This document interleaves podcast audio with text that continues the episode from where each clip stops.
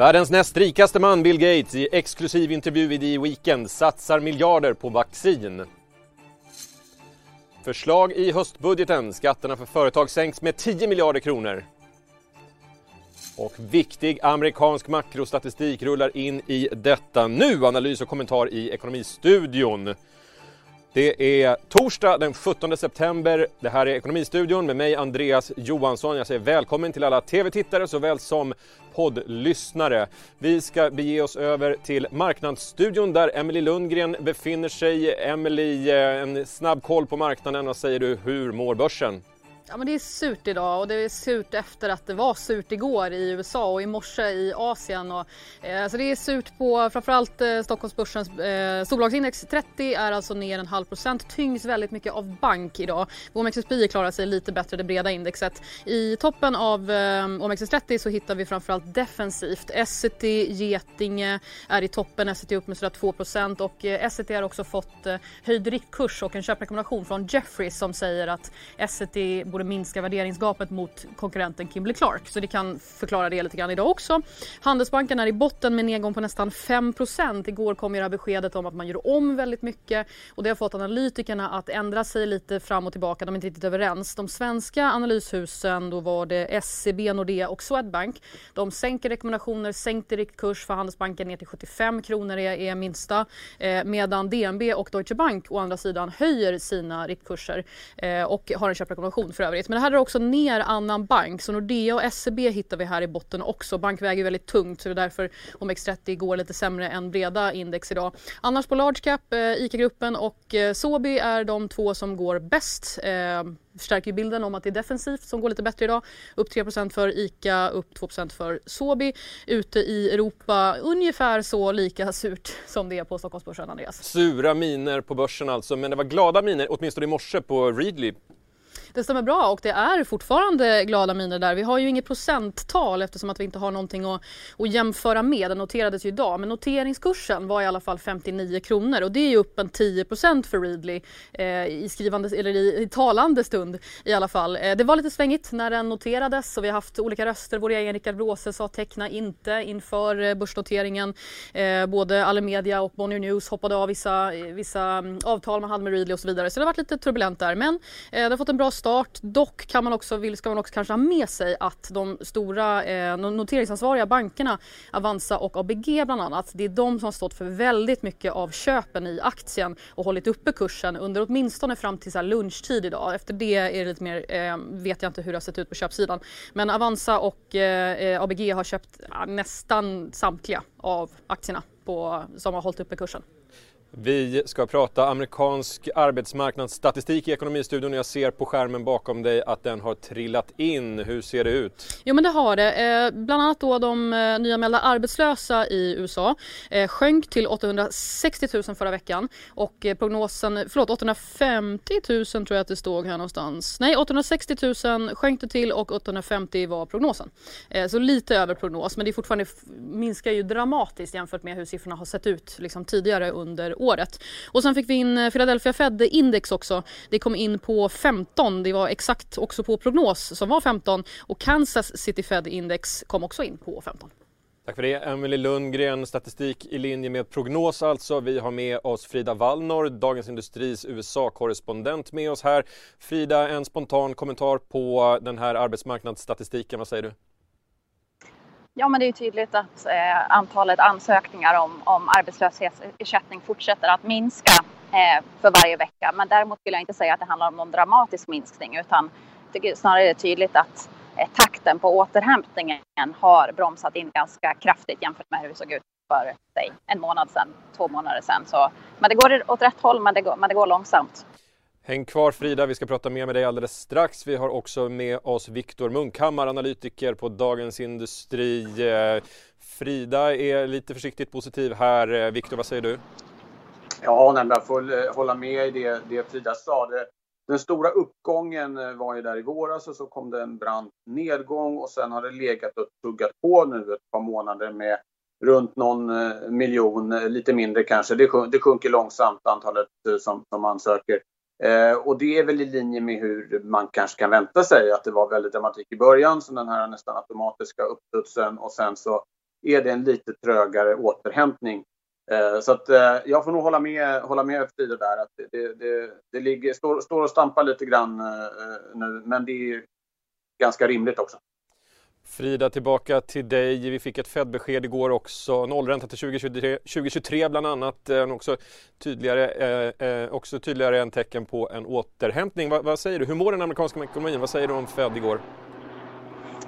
Ja, men det är ju rätt så oroligt på, på börserna också idag här. Eh, det finns ju en, en känsla av att man kanske har hoppats lite. Man kanske har tagit ut segern i förskott mot det här viruset, är min känsla just nu. Ehm, men, ehm, och, eh, men jag tror ju framförallt att, att investerare kanske har blivit lite bortskämda också av det Fed har gjort hittills. Att man har tillfört väldigt mycket stimulanser hittills under krisen. Ehm, men, men eh, Jay Powell var ju ganska tydlig med det igår att det finns ju gränser för vad Fed kan göra också framöver och skickade över bollen till eh, kongressen nu. Att till finanspolitiska stimulanser, att det är kongressen som måste agera om det ska bli mer stimulanser för att hjälpa den amerikanska eh, ekonomin tillbaks. Eh, eh men där ser det ju fortfarande ganska, eh, det ser ganska knepigt ut att få fram någonting innan valet. Eh, nu i veckan har vi fått uppgifter om att man har en, ett förslag på 1500 miljarder dollar som är någon form av kompromiss mellan partierna eh, som Trump också säger sig stödja. Men men vi får se hur det blir med den saken. För Demokraterna verkar fortfarande tycka att det här är alldeles för lite. Republikanerna verkar tycka att det är alldeles för mycket. Eh, men det som talar för att vi skulle få eh, ett paket innan valet är ju att också kongressledamöterna ju står på valsedlarna i november, inte bara eh, Joe Biden och Donald Trump. Så, så det finns hopp, men det ser fortsatt knepigt ut. Mycket handlar om stödpaket, mycket handlar om eh, smittspridning men allting eh, handlar nästan om när det landar i presidentvalskampanj och här på eftermiddagen så, eh, så kom nyheter om nya anklagelser mot Trump, en för detta fotomodell som anklagar honom för att han ska ha tafsat på henne. Frida, mm. vad är senaste nytt i den här storyn? Ja, senaste nytt. Eh, Donald Trump har ju inte sagt någonting själv om det här men däremot har ju hans advokater i starkaste ordalag förnekat de här anklagelserna. Eh, och jag tror ju generellt att eh, det faktum att de här uppgifterna kommer nu mindre än sju veckor innan valet när den här eh, påstådda händelsen eh, ska ha skett 1997 gör ju att trovärdigheten går ner en aning. Och när det gäller påverkan på valet så så är det ju lite hemskt att säga det, men jag tror att det hade haft större påverkan om det här hade eh, varit riktat mot Joe Biden. För nu är det ju Donald Trump vi pratar om och det, man kan ju inte säga att det är första gången som det kommer någon form av vanhedrande anklagelse eller van, vanhedrande uppgifter mot honom. Eh, så jag menar, om man tittar på opinionsundersökningarna, eh, hur de har sett ut sedan Donald Trump tillträdde som president så har de varit väldigt stabila trots allting som har skett med, med riksrätt och så vidare. Så jag har väldigt svårt att se att det här kommer att på något sätt påverka Donald Trumps stöd bland hans, hans kärntrupper exempelvis. Eh, men, men det är klart att det är allvarliga anklagelser och de ska man alltid ta seriöst. Men jag tror att det här kommer att... Eh, eh, jag tror inte att det kommer bli en jättestor fråga i valrörelsen. Eh, vi har i Dagens Industri uppmärksammat brottsligheten mot företagare och det eh, står ju högt på agendan även för dig. Du har varit i Detroit på en reportageresa, berätta. Mm. Ja, eh, men det har ju varit tydligt under pandemin att eh, den grova brottsligheten i USAs storstäder har gått upp ganska kraftigt. Eh, och det gäller i New York, det gäller Chicago, men det gäller också Detroit som, eh, som generellt har ansetts vara en av USAs farligaste och fattigaste städer. Eh, och eh, jag intervjuade bland annat en polis som vi träffade där på, på stan som, som pratade om att, eh, att den här grova brottsligheten, dels säger de att det beror på att man har släppt ut många eh, dömda brottslingar från fängelserna eh, på villkorlig frigivning i syfte att man ska minska smittspridningen på, på delstatens fängelser. Eh, man pratar också om att, han, om att de här strikta karantänen som har varit i Michigan, att, jag menar att den har gjort folk galna som han sa. Att det är många som har liksom varit så förbannade på myndigheterna att man har, att man har varit mer, betett sig mer ohämmat än vad man gör i vanliga fall. Eh, och slutligen menar han också att de här Black Lives Matter-protesterna som, har, som vi har sett runt om i landet också har bidragit till att, att kriminella har tagit sig mer friheter än vad man annars gör. Eh, plus att polisen då har haft fullt upp att, att eh, titta på de här, att bevaka de här demonstrationerna. Eh, men däremot när det gäller för näringslivet i, i Detroit så har faktiskt stadskärnan klarat sig ganska bra från, från den här ökade kriminaliteten. Och det beror bland annat på, jag pratade med eh, de här ansvariga för ett program som man har här där alla företagare, eller ungefär 30 företagare ska jag säga att det är i, i stadskärnan, eh, ingår i ett program där man har privata säkerhetsvakter på plats 24 timmar om dygnet. Man står i konstant radiokontakt med varandra och med polisen eh, och på så sätt har man lyckats få, ner eh, brottsligheten just i stadskärnan. Så näringslivet i Detroit mår ganska bra trots att läget ser ganska dystert ut om man tittar till exempel i förorterna, precis som i andra amerikanska städer. Men den här storyn kommer i morgondagens tidning, vill jag göra reklam för. Ja, I morgondagens tidning och på di.se såklart. Frida Wallnor med oss direkt ifrån USA. Tusen tack för att du var med. Tillbaka till Viktor Munkhammar. Viktor, har du hunnit läsa mellan raderna här och grotta ner dig lite i statistiken? Är det någonting som förvånar dig? Eh, nej, inte egentligen. Om man tittar på det här Philadelphia Fed, Philly Fed då som vi pratade om förut, 15 som väntat. Det var lite ner från augusti. Eh, augusti var en bit ner från juli och det stämmer väl med den här större berättelsen vi lyfte förut att eh, återhämtningen fortsätter men den går i lite långsammare takt vilket väl kanske är precis vad man kan, kan, kan räkna med. Så att inget riktigt som sticker ut är jag rädd. Det är ju roligare när det sticker ut. Roligare när det sticker ut, eh, det är helt sant. Eh, de amerikanska börserna var ju inte särskilt jublande efter Powells eh, besked igår. Man hade kanske hoppats på mer stödpaket. Hur går dina tankar kring Feds resonemang här? Och, och vi kommer få höra flera av ledamöterna fram, fram, framgent här, deras, deras tankar kring den amerikanska återhämtningen. Ja, men jag tittade på det där beskedet igår kväll och lyssnade på Powell en del och Visst, som du säger, börserna var nog lite besvikna, kanske framför allt vad gäller köpen. De hade kanske hoppats att det skulle komma något, eh, något, något mer där, alltså köpen av räntepapper. Men det går inte att säga annat än att, att det var ännu ett väldigt duvaktigt, eh, som det kallas då, räntebesked. Det var ju också första gången som eh, Fed kom med ett räntebesked och hade liksom en presskonferens och nya prognoser och alltihop sen de la om sitt inflationsmål. De siktar numera på Eh, att hålla inflationen på 2% i genomsnitt. Och jag tyckte det var en formulering i pressmeddelandet som jag tyckte var intressant var att Fed sa för att räntan ska eh, höjas från ja, noll som den praktiken ligger på nu då, så, så, krävs det dels att sysselsättningen är på det som Fed bedömer som maximal, maximal nivå. Dels att inflationen har nått 2% och dessutom att inflationen ska se ut att överstiga 2 den närmaste tiden. Eh, allt det här liksom, innebär att det kommer dröja väldigt länge innan räntan lämnar det här intervallet 0 till 0,025 då. Och även i Feds egna prognoser, de sträcker sig fram till 2023. Det är fortfarande nollränta som gäller. Eh, som det ser ut nu så kommer den ligga kvar där något år eller två efter det också. Eh, men börserna hade då tydligen räknat med, med, med ännu mer. Men en annan sak som också kan vara intressant där som Frida var inne på är ju det här med, med vem som kan göra vad. Och Powell, då, Fed-chefen, efterlyste ju mer åtgärder från finanspolitiken. Han sa väl att, eh, att Fed, liksom, we can lend but we cannot spend. Eh, en eh, tydlig passning till kongressen. Ja, vi följer naturligtvis utvecklingen i Ekonomistudion. Tusen tack Viktor Munkhammar för att du var med oss här. Vi ska nämna det också att det är sura miner på andra sidan Atlanten. Terminerna pekar ner minus, eh, eh minus två på Nasdaq till exempel och därmed byter vi ämne. I tisdagens Ekonomistudion talade vi om Scanias nya ellastbilar och en forskare vi hade med i programmet sa att Scanias elbesked innebär att Scania återigen slår Volvo. Tyvärr var detta fel, vilket vi beklagar. Volvo har redan nu hybridbussar i drift i många städer och man har hittills sålt närmare 600 helt elektriska stadsbussar. Volvo har även inlett serieproduktion av ellastbilar sedan i mars uppger teknikchefen Lars Stenqvist för Dagens Industri. På måndag presenterar finansminister Magdalena Andersson höstbudgeten. Det eh, blir inte någon sedvanlig budgetpromenad på grund av rådande omständigheter och vi har redan fått ett antal besked om vad budgeten kommer att innehålla. Idag meddelade Liberalernas partiledare Nyamko Sabuni att skatterna för företag sänks med 10 miljarder kronor. Det är en rad delar i detta, men den största handlar om en skattereduktion för företag som investerar och köper inventarier. Denna del är tillfällig och beräknas kosta 7 miljarder kronor. Man återinför även möjligheten för företag som har dotterbolag att dra av underskott till en kostnad av 2,5 miljarder kronor.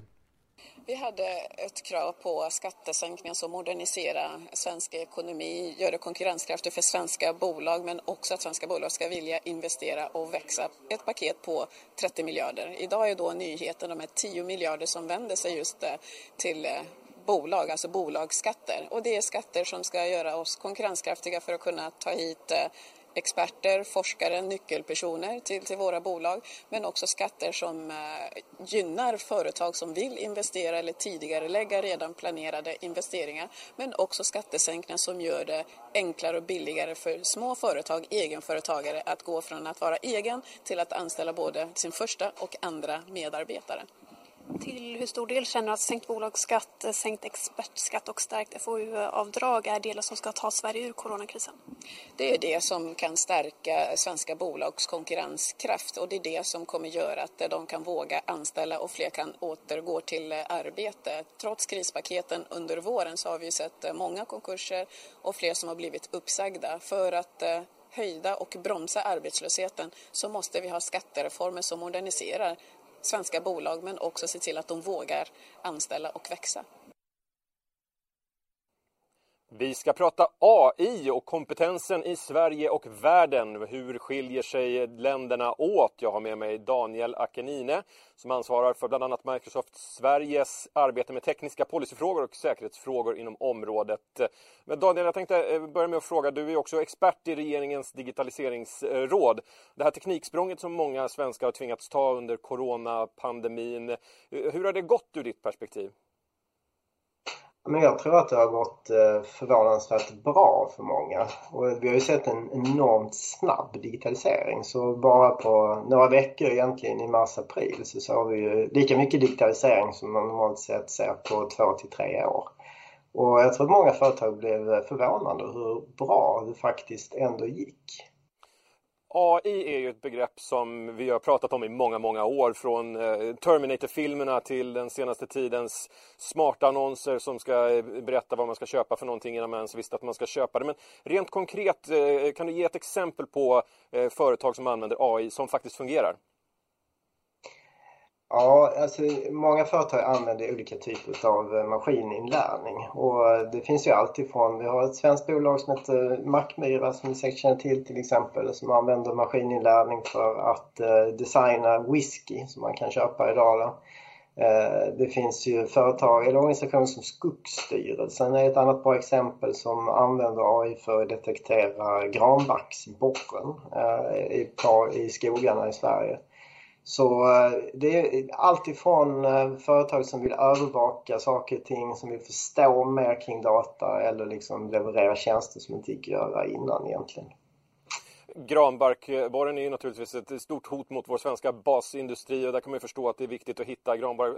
Men jag måste fråga, eh, Mackmyra, ett whiskyföretag, hur, hur exakt använder man maskininlärning på ett bra sätt istället för att ha utvecklade näsor och, och smaklökar? Ja, man har ju det också. Men man har använt eh, AI-system som ett komplement och de har tagit egentligen eh, data ifrån olika typer av tester. Man har försökt förstå vad är det som människor gillar och inte gillar eh, och försökt kombinera det med hjälp av matematik och maskininlärningsalgoritmer för att försöka hitta den liksom, optimala smaken. Så man kan applicera AI-system på allt möjligt. Saker och ting man kanske inte tänkte från början. Okej, okay, men det här lämnar ju, det finns ju många goda saker som har tillkommit av misstag och inte att man har lyckats komponera saker eh, på ett bra sätt. Grönmögelosten eller eh, en gammal bortglömd eh, filbunke någonstans. Eh, finns det en risk att vi tappar i innovation när vi låter algoritmer styra? Det finns såklart en sån risk, men jag tror inte den är så där enormt stor. Utan det, det vi har sett hända egentligen de sista åren, det är ju att AI tar ju kanske i färre fall över helt och hållet utan det fungerar snarare som komplement till människor. Så det man har sett de senaste åren det är ju att AI-systemen har fungerat väldigt väl när det handlar om att, eh, om du tänker dig till exempel att detektera bilder, det är ett, ett use case som är väldigt vanligt idag, att detektera vävnadsförändringar i bilder till exempel. Och där har man sett att eh, även om radiologer är väldigt skickliga och även algoritmer kan vara minst lika skickliga så kommer de stora kvalitetsförbättringarna, de kommer när man har båda AI-system och människor samtidigt. Så skillnaden eh, när du kan kombinera en människa och en AI eh, skapar en enorm kvalitetsförbättring. Och det är där som de stora AI-satsningarna liksom, görs just nu. Då. Och I ett globalt perspektiv, då, var befinner sig eh, Sverige? Vilken mognadsgrad har svenska företag vad gäller artificiell intelligens? Ja, men Sverige befinner sig eh, lite i ett, eh, ett mellanskikt kan man väl säga. Vi sticker inte ut och är liksom unikt bra på något sätt. Vi är inte heller unikt dåliga på något sätt. Utan Sverige befinner sig relativt i ett, ett slags mellanskikt kan man säga. Så vad vi har gjort är att vi har försökt titta mycket djupare kring vad är det som liksom skiljer de som faktiskt har kommit ganska långt med de som inte har kommit så långt. Så det, där har vi fokuserat på i en ny studie. Då. Och vilka länder har kommit långt? Vart ska vi blicka för att förstå vart framtiden befinner sig? Alltså de stora satsningarna i Europa generellt sett, de görs egentligen i, i länder som England, eh, Frankrike och Tyskland. Så antingen stora industriländerna eller kanske mer eh, finansiella centrum som London där det finns många nya startupbolag till exempel inom AI. Vi har ju ändå någon slags eh, idé om föreställningsvärde om oss själva som att vi är en digital framkant med våra, våra Spotify och olika bolag som, som har tagit världen med storm. Men, men vi befinner oss inte där alltså? Eh, vi är på väg. Den stora fördelen eller den stora liksom möjligheten här för AI nu det är ju just att ta de existerande företagen som vi har och förbättra de affärsmodellerna med hjälp av AI. Och där ser vi en stor skillnad. Alltså de företag som verkligen eh, får en stor nytta av AI det är de företagen som känner att de har kommit ganska långt i den här mognadsprocessen och då går de ifrån att använda AI för att förbättra sig själva, kanske göra saker och ting samma sak men, men göra det smartare till att börja producera, producera tjänster som är baserade på AI. Det kan vara någon digital tjänst som ger dig bättre kunskap till exempel. Så att eh, det, det, det vi ser det är ju att nyttan med AI kommer kanske inte eh, direkt utan den tar ett litet tag. Eh, så att de som har kommit längst det är också de företag som känner att de har störst värde av det. Så det är inte någon så super quick fix. Svenska företag har en bit på vägen vad det gäller artificiell intelligens. Tack för att du var med i Ekonomistudion, Daniel Akanine. Ja, visst, tack. Bill Gates behöver väl knappast någon närmare presentation. Mångmiljardären, en av världens rikaste, engagerade sig tidigt i coronafrågan och pandemins effekter och hur det slår mot världens fattiga länder. Nu satsar han miljarder av sin förmögenhet för att få fram ett vaccin mot covid-19 och i en exklusiv intervju med The Weekend ger han sin syn på Sveriges coronastrategi. If you compare to Norway and Denmark, then yes, Sweden looks like real crumbs. So then you have to say, under the right policies, would Sweden have looked like Norway or Denmark. And if you think it, it could have looked that way and that the additional economic damage would have been small, then the Swedish strategy looks like a mistake. You know, I tend to think it was slightly a mistake, but, you know, honestly, you do have more immunity now than some other places. And so it's not impossible that there could be an uptick in, in Norway and Denmark. But, you know, I'd say on balance, more people would say Sweden probably should have shut more things down. But it's not as clear cut as it was, say, four months ago.